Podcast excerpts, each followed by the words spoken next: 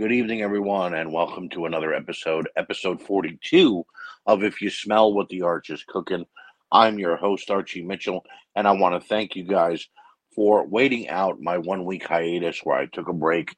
I had a lot on my plate, a lot of work going on, a lot of different back and forth to different states such as Pennsylvania, New York, uh, you know, uh, Delaware, which are only, you know, an hour, two hours away from me but work had my ass all over the place to meet up with my clientele um, and getting them straight during this tax season. Uh, but we'll go into what I do at another time. This, however, is the return of If You Smell What the Arch is Cooking after that one week layoff. And we're going to be talking about a couple of different things tonight. Four quick hits. And then, of course, we'll be speaking about AEW's Revolution pay per view, which just happened this past Sunday night. Um, they once again hit a home run, folks. They once again put out an incredible product, and it really makes you realize that wrestling is still alive and well, and that these guys are going out there and putting their bodies on the line and having great matches, whether they're on the buy-in, which is the one-hour pre-show, or the main show. Uh, we're only going to be covering the main show this evening. Um, but it was action packed. I mean, there was a couple of times like, okay, it's time for the world title match, and then I found out we were still two matches away. And that's not to say that I got bored. No, I just didn't realize that it was such a jam packed card. So, big ups once again to AEW on doing a fantastic job in producing a wrestling pay per view, not a weekly special, not a uh, a, a paid uh, paid house show or whatever WWE is calling their pay per views anymore. Um, and it's not sports entertainment. Big ups to them for putting up a wrestling pay per view once again. So go ahead and crack open your favorite frosty beverage. I've got mine. And listen to me spew my venom, my hate, and my love for the world of wrestling and sports entertainment. First quick kick on the block. Quick hit one. Vince McMahon will be the one inducting The Undertaker into the 2022 Hall of Fame. Now, I understand that The Undertaker respects Vince McMahon very much. They've had a great relationship during the over 30 year career of The Undertaker in the WWE. I mean, he debuted in 1990 and he only retired in 2020. Um, but I just feel that there are better people who could have inducted him. Who are those better people? Well, number one, Kane. Uh, Kane is the man who played The Undertaker's brother for all these years. They had compelling storylines as a tag team, as brothers, and as bitter rivals, going so far as to set each other on fire and bury each other alive. If that's not storytelling and worthy to induct The Undertaker, I don't know what is. Number two on the list, Shawn Michaels. These two had stellar WrestleMania back to back matches. It was The Undertaker who retired Shawn Michaels. and they had a stellar career against each other as well. Whether you date back to Bad Blood when Kane debuted, uh, it was Shawn versus Undertaker in Hell in a Cell. Uh, they also battled in a ladder match uh, at Royal Rumble. And when Shawn buried The Undertaker alive, he came on the screen and ascended into the heavens um, thus starting the beginning of a new Undertaker. Uh, and number three, I know Paul Bearer has passed away. I know that, you know, there's no way to do Paul Bearer, but Paul Heyman was also a manager of The Undertaker. And I could think of no one better than Paul Heyman to pay homage to the dead man, speaking about the early days of Mark Calaway and giving him his uh, ascendance into the WWE Hall of Fame. Again, I have no problem with, with Vince McMahon being the one to do it. I just think there were better people ahead of him. But you know, Vince, he's got to toot his own horn. So toot toot. And uh, Vince, please do us a favor, try and speak coherently, and um, not look so much like the Crypt Keeper when you do this Hall of Fame induction, uh, if that's possible. Number two, sticking with the Hall of Fame theme, the man that they call Vader, three time WCW World Heavyweight Champion, IWGP Champion, All Japan Pro Carnival Champion. This man will be inducted into the WWE Hall of Fame this year as well, and it's a long time coming. I am a Vader fan. I am a fan of big man wrestling. Bam Bam Bigelow, Yokozuna, Vader. There were no better, and they were all taken from us too early. But it has been a long time coming for the man that they call Vader to be put into the WWE Hall of Fame. It's about damn time. I know that he didn't do that much in the WWE uh, because of his problems backstage with Shawn Michaels, Shawn Michaels politicking, saying that Vader was injury prone and was hurting people, stiff arming him and making him look bad in the ring. Um, and he was just never able to get out of the blocks after that. But Vader in WCW, Vader in Japan, is one of the biggest badasses there ever was. And for him not to be in the Hall of Fame is a crying shame. So good job, WWE. I give you a pat on the back this time. You have finally done the right move in putting Vader in the WWE Hall of Fame. Number three, if you watched AEW Dynamite this week like I did, you know Tony Khan made a major announcement in that AEW has purchased Ring of Honor. Now, Tony did not exactly say what all this means, but reports are coming out that he bought their entire library of uh, wrestling. Uh, he bought out a few contracts of some of the wrestlers that are still there in Ring of Honor, such as the Briscoe brothers, um, Danhausen, who is now in AEW or anyway, uh, and a few others, Jonathan Gresham. Um, that may be why we're seeing a few of these wrestlers on Impact as well, as AEW is allowing them to work there until they bring them over. Um, there's been talk about Ring of Honor becoming the developmental for AEW, uh, like NXT is for the WWE, them giving them their own show, and uh, possibly even hiring uh, a couple of um, older wrestlers to be the pros. Um, and obviously, they've got Arn Anderson, Tully Blanchard, Sting, Scott Taylor, Scotty 2 Hotty is always around the block. You know, there are plenty of names that can be hired to uh, go ahead and coach and get these guys into some worthy ring shape, uh, if need be, in a developmental uh, territory. So great job, Tony Khan. Uh, a lot of people were critiquing, like, what did you really buy? You know, you already had their wrestlers and you could have just bought out contracts. Why did you need a uh, Ring of Honor? Well, a lot of AEW's talent, namely Daniel Bryan and CM Punk, uh, are in Ring of we're in Ring of Honor, and if um, Tony Khan wants to put together a uh, DVD or a best of or one day release a streaming service, well, he needs those hours of tape in order to put those gentlemen on that streaming site. Also, him owning the library of Ring of Honor means that Vince McMahon doesn't, and it also means that he can use that as leverage against Vince later on in time. So again, congratulations, Tony Khan. I think you pulled off one hell of a move. Can't wait to see what you do next. And the final quick hit, in keeping with the Hall of Fame theme here, rumors are circulating after Vader was announced as the next inductee into the Hall of Fame that the Steiner brothers would be the third and fourth inductees into the WWE Hall of Fame, and that Bron Breakker, the son of Rick Steiner and current NXT World Heavyweight Champion, would be the one to induct them. Now, for years, people said there's no way that Vince would allow the Steiner brothers in because he did not want to give Scott Steiner a live mic against the WWE and on a live show. But I think, I think that Bron Breakker has helped to maybe mend any fences and uh, problems that Scotty had with Vince and company. And I also think that Scott wants to see his nephew continue to succeed. An accolade of going into the WWE Hall of Fame isn't a bad thing. So maybe Scotty could let bygones be bygones for one night and give us a little Steiner math on how these Steiner brothers finally ended up in the WWE Hall of Fame. Now, I am a huge Scott Steiner fan. That's not saying I'm not a Rick Steiner fan. I enjoyed the Steiner brothers in WCW.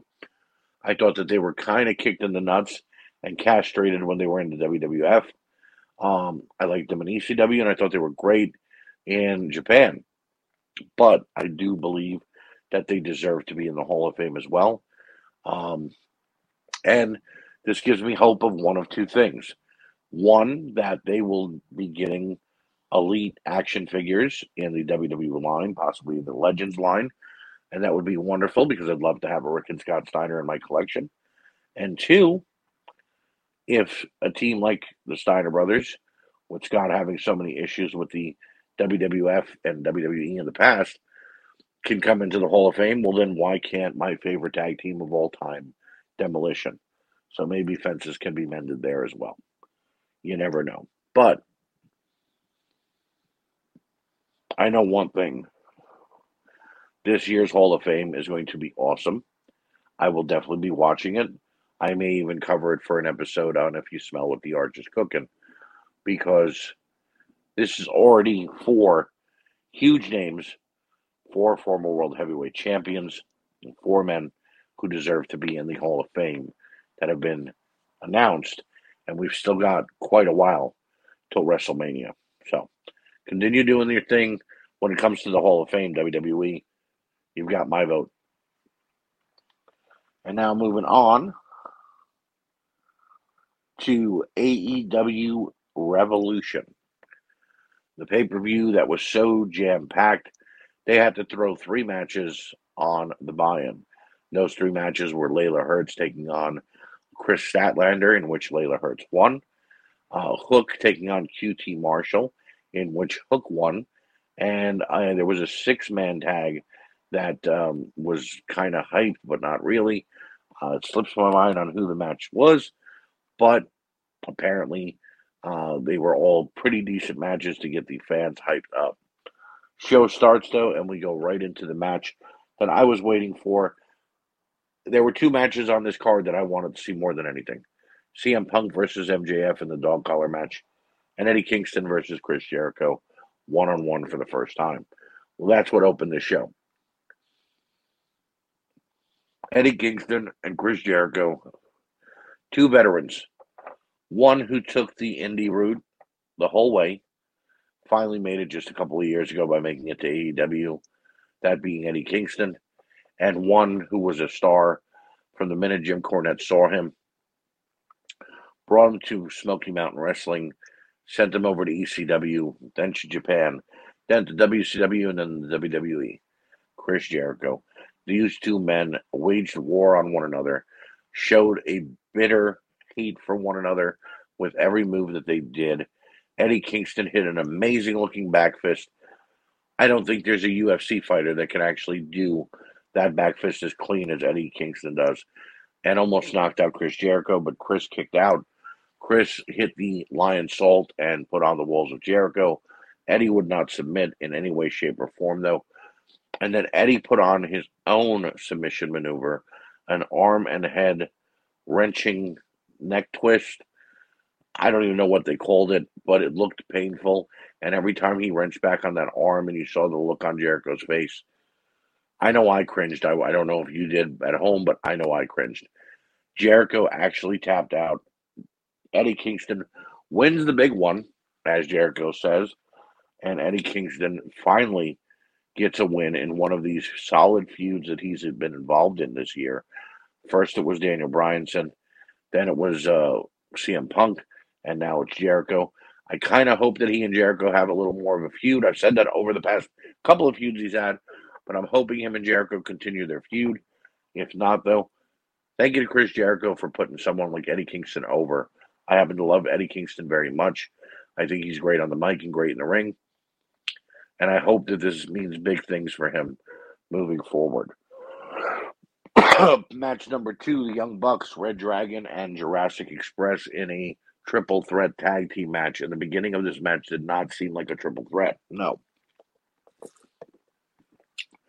This was a four on two match with Red Dragon and the Bucks keeping a great unit and working over both Luchasaurus and Jungle Boy. Um, they really hit every version of a super kick or knee strike that they could together.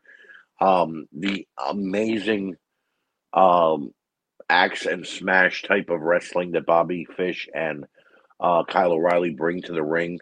Um, you know, that ground and pound, but mounting style that they both have is unbelievable.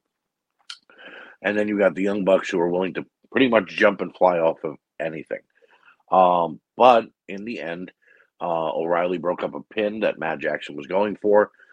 The bitterness came out a bit, and both teams started to finally hit one another and beat down on one another.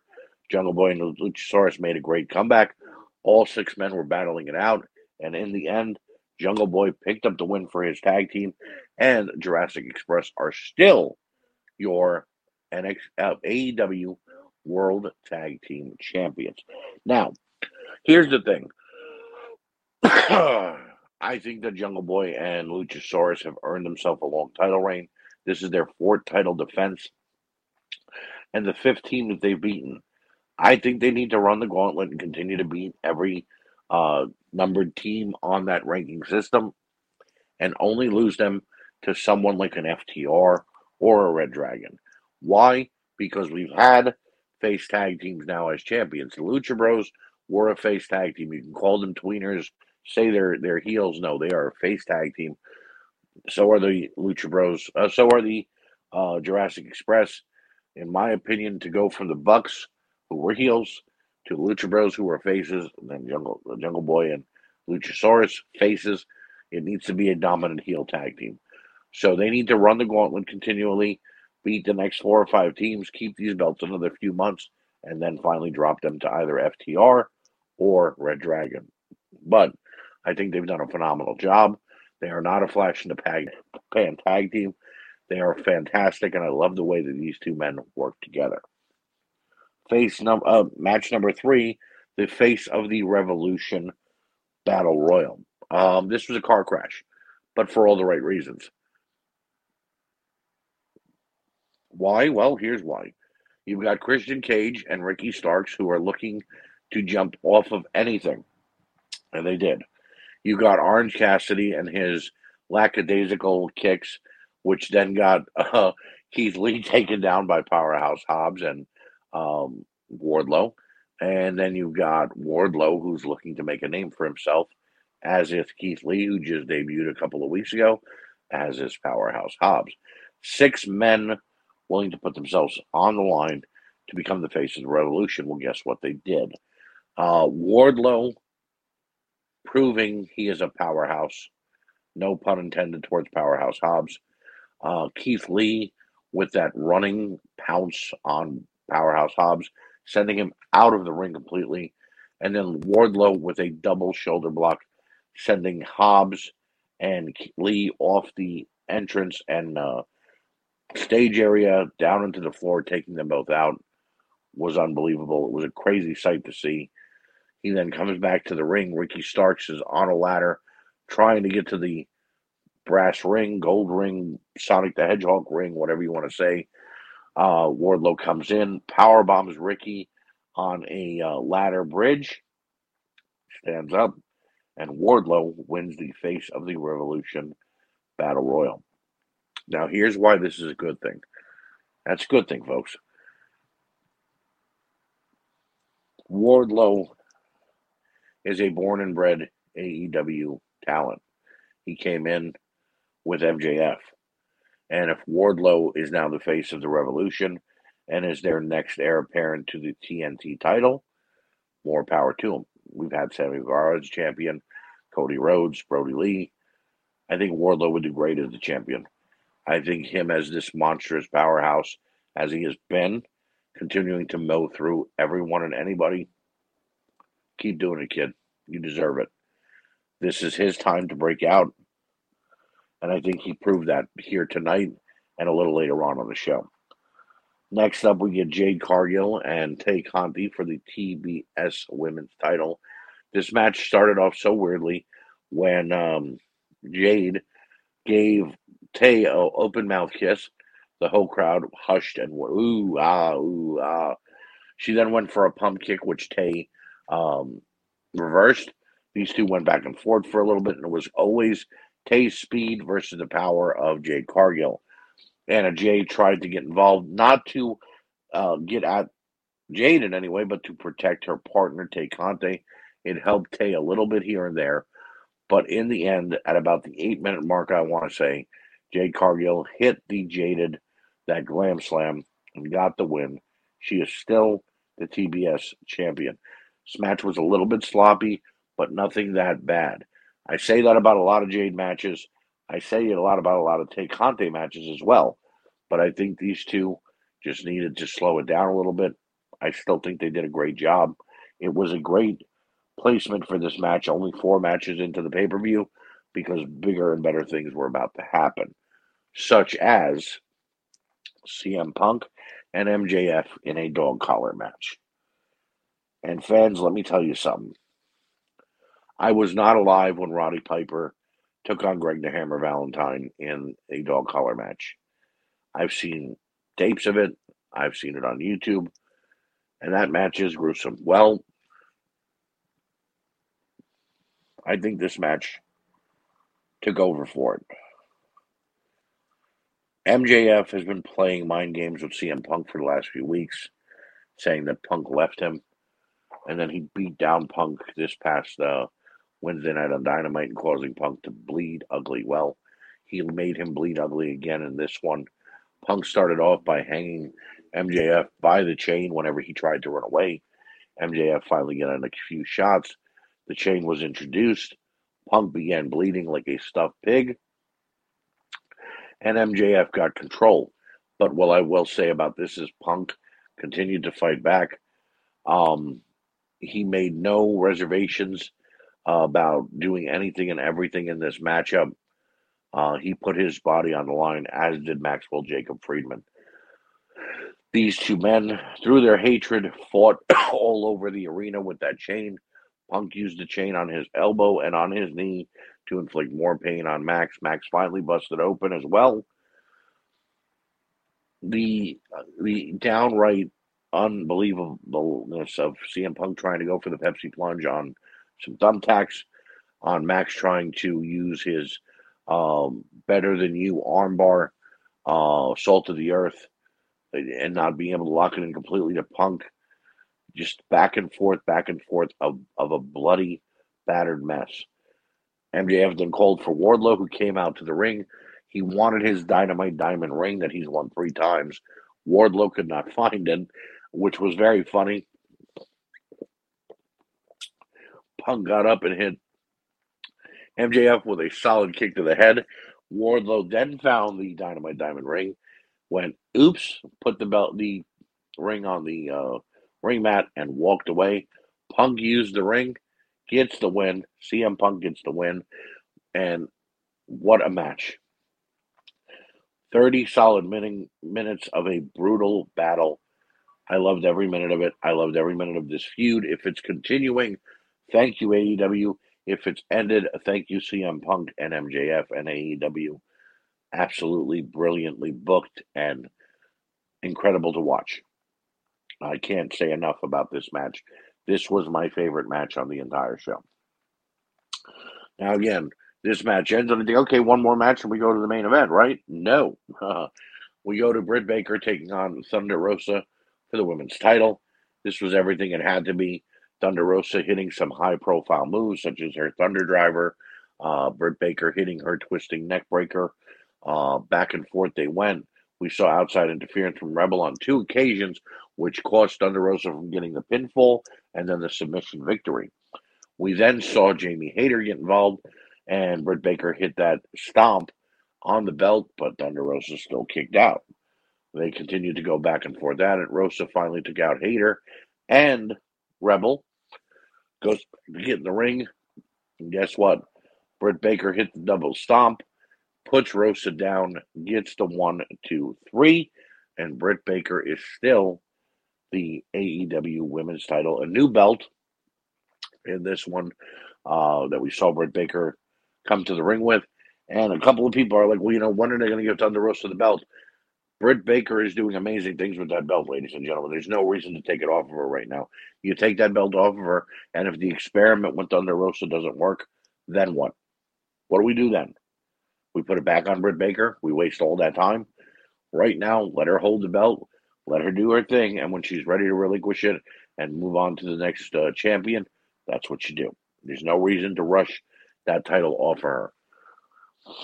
And then we now come to our next matchup. And again, I'm thinking, okay, one more and we're going to the world title. No, no, we still have more. And it is Jon Moxley taking on Bryan Danielson. This, like the uh, dog collar match, was two guys who hated each other bitter, bitterly.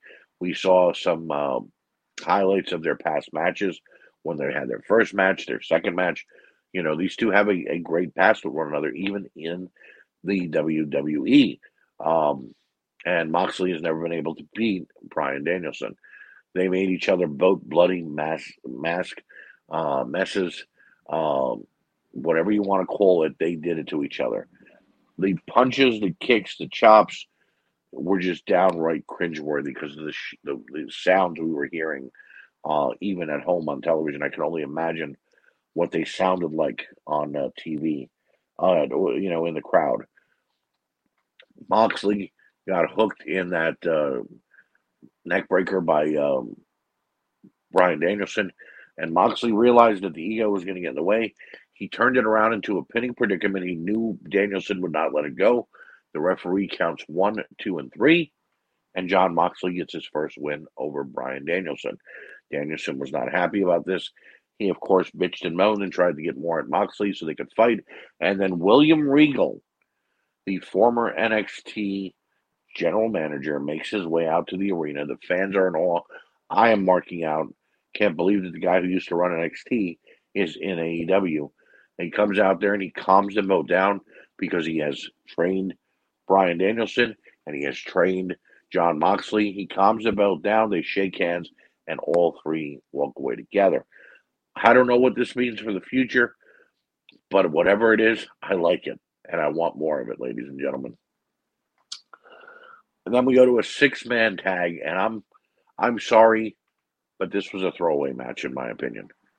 Uh, we should have gotten Sammy Guevara versus Darby Allin for the TNT title, not a six man tag with Matt Hardy, Isiah Kassidy, Andrade taking on Sting, Darby, and Sammy Guevara.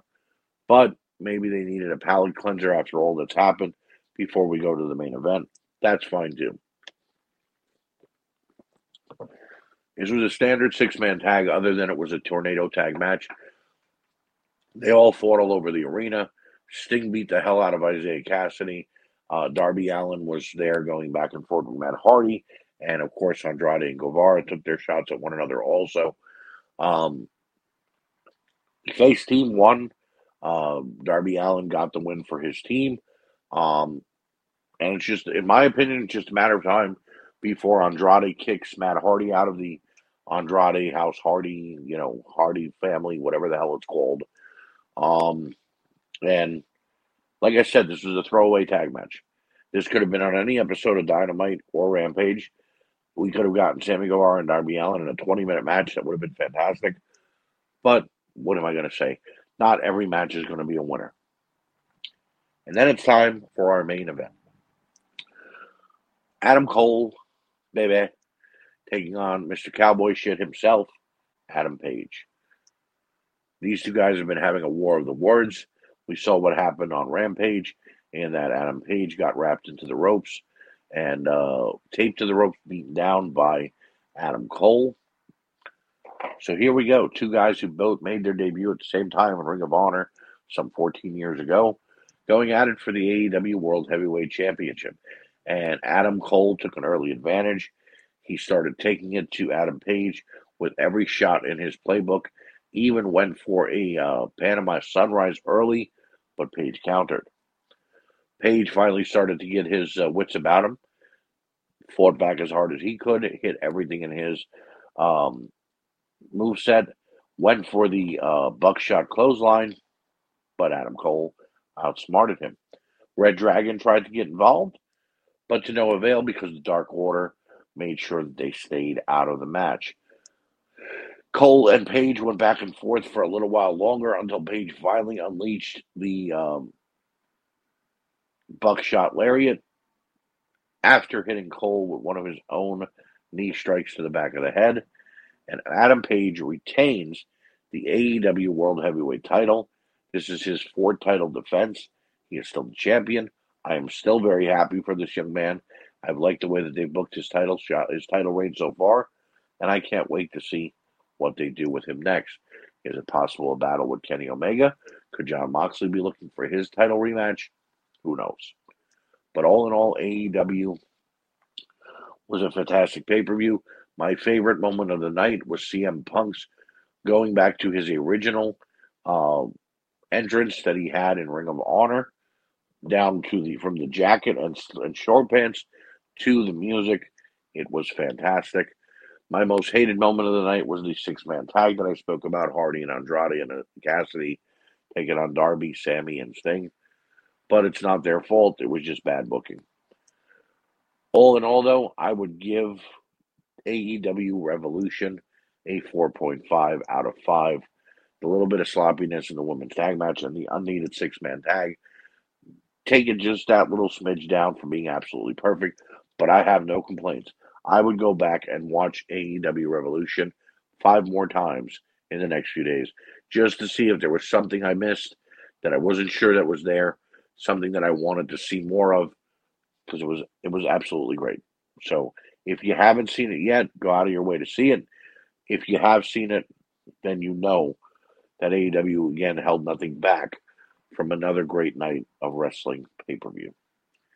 So there are no grinds my gear this evening. Please excuse me, but I promise to come up with two for next week. So bear with me. We will be back at our normal time slot and our normal airing date next week. We will be back with our normal uh, uh, repertoire of what we'll be looking at, which is NXT and AEW. So please join us then. Thank you for continuing to promote If You Smell What the Arch is Cooking, the We Can't Wrestle podcast, uh, the uh, WrestleNet Radio, um, Reliving the Extreme, the year that was, Slice of Time, We Can't Wrestle, and my Maximum Gold. Am I missing anything here? Thank you for showing us love and continuing to be here for us. And I promise you, I will see you next time on If You Smell what the arch is cooking.